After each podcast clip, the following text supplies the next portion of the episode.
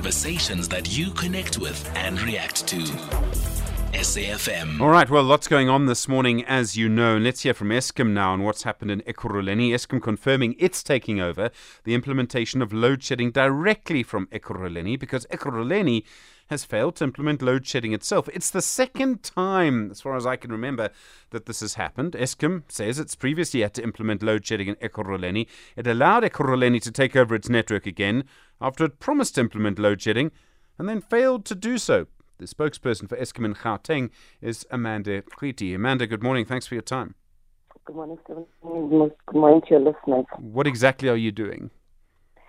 So I think uh, we have been noticing for a while now that um, the city of Ekurhuleni, they're actually not implementing load shedding as they should be, but particularly in Benoni, Boksburg, and Springs, those three areas, they are not load, load shedding them at all. So we are going to do a phase and approach, uh, but we are starting with Benoni, Boksburg, and Springs. Those three areas, we will immediately, um, the, from this afternoon, uh, 4 p.m., we will start to load shed them ourselves, and then we'll start phasing in the other areas. Have they explained at all why they didn't implement load shedding?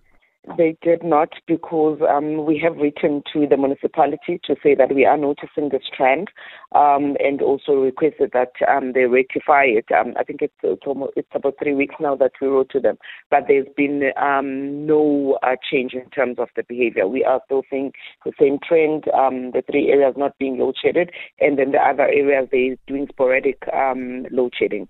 Okay. So they can load shed if they want to. the, their equipment yes. does work.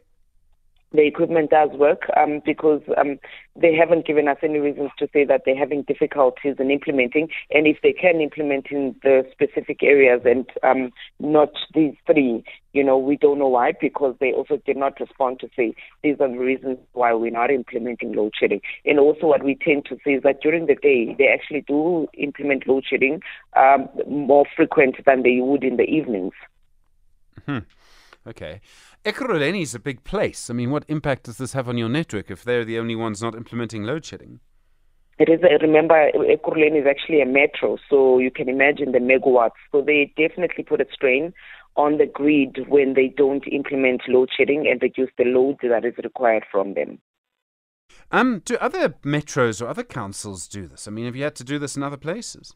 Yeah, we do. Uh, we do monitor all um, uh, the municipalities within Gauteng, and um, we have not had to take over for uh, any of the municipalities.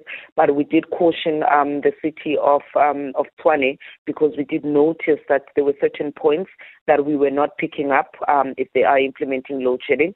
So we sent them a letter as well to say that there's something that we are picking up.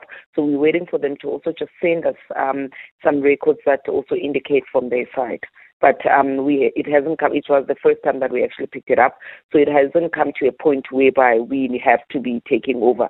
Whereas with the city of Ekurhuleni, this is something that has been going on for a while, and we have engaged them, um, and mm. they're still not uh, changing. With Ekurhuleni, are you able to take any other action when they don't load shed, or is the only thing you can do to take over load shedding?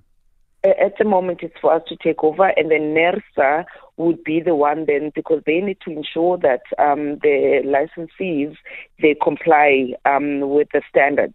So um, they also just uh, monitor and conduct audits just to, just to ensure that the different um, license holders are complying.